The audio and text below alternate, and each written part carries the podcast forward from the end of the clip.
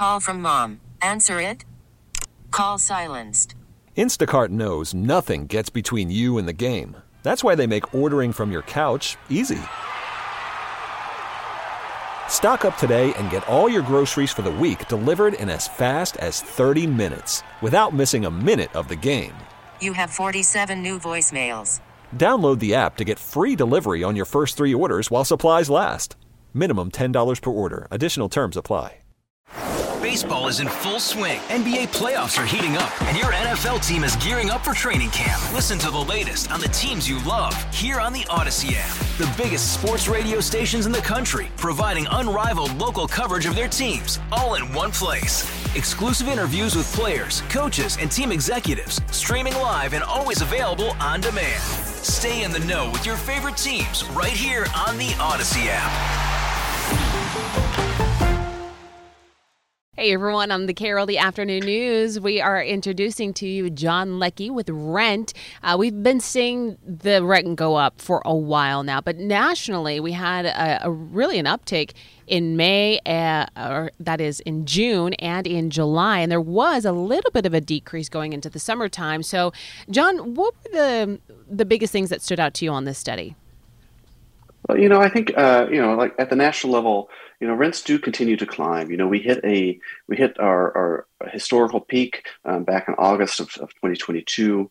Um, rents sort of declined um, from then until uh, February of, of 2023, and they've really been on a steady climb since then. We're up about four percent since that low, um, and so and, and, that's not necessarily uh, unexpected this time. You know, summertime rents do tend to climb, um, but you know, but given how how how much rents have gone up in, in the past uh, in the past two years, it, it, it's been a little bit discouraging to see the turnaround. Yeah, when we see those national trends go up, that's never a good feeling. But especially here in Texas, it feels like things are just getting tougher and tougher with the real estate market. Um, and, you know, it's hard to find a house. It's hard to, you know, nail down a house once you get one because of the demand. But then rent is not that much difference. Can we talk about apartment rent versus how, uh, uh, home rent? Um, yeah, I mean, most of our, our inventory is on on, on apartments, um, but we, we can talk about the, the rent prices there in Texas for sure. Yeah. What what are you seeing right now with your? Um, so Texas actually had the the fourth largest decrease uh, on a yearly basis in our our, our last report.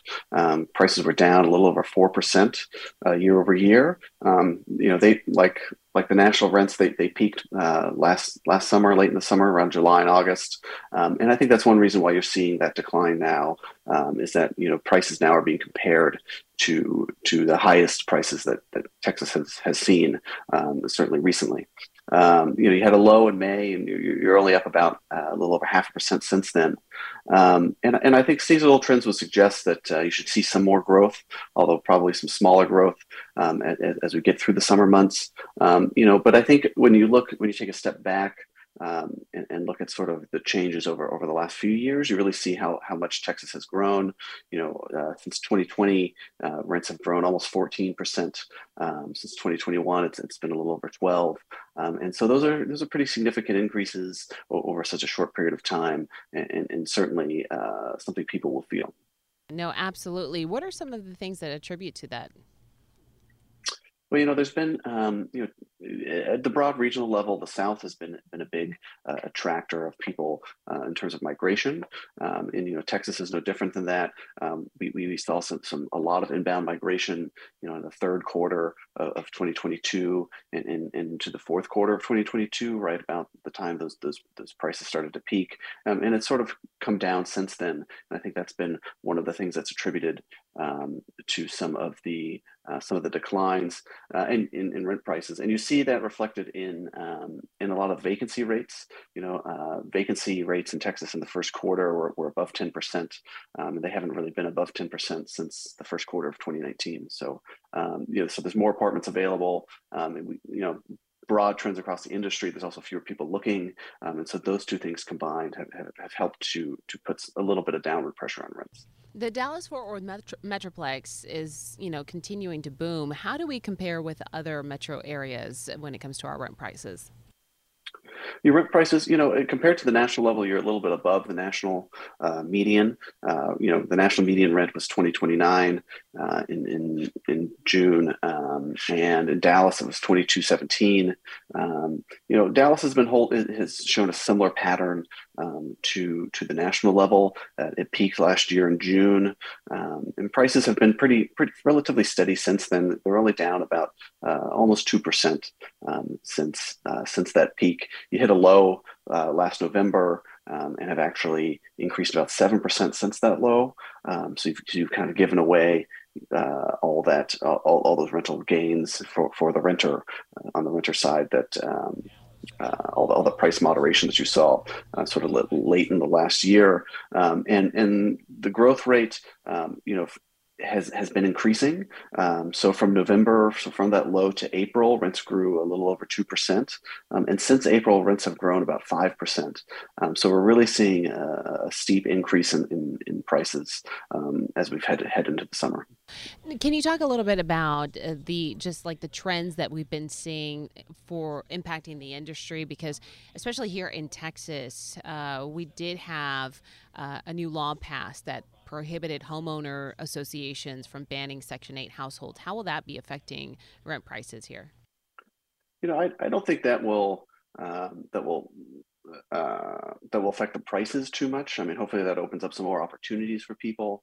Um, but I don't think that's going to have a huge effect on, on the actual price. I think that the two biggest trends that uh, that have that have really worked together to bring prices down is we've seen uh, really the bottom fall out of demand. You know, over the summer, over the winter, uh, we saw uh, we saw demand at, at, the lowest levels we've seen in you know about five or six years, um, and and that demand hasn't really come back. It's you know it's it's better now than it was um, in in the summertime um, or in the winter, but it's uh, but it, but it's not back to normal summertime levels.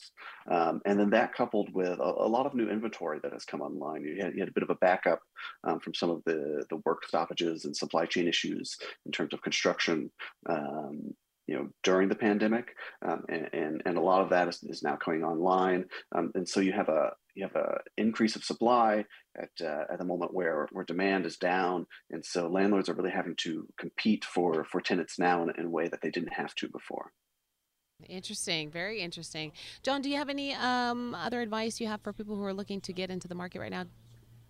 Yeah, I mean, if you're looking at like, don't be afraid to negotiate. You know, I think it's it's going to feel like you know prices are high and and and, and I, I don't have any room to negotiate. Um, but that's not exactly true. You know, renters have a lot more leverage now than they did. You know, last summer.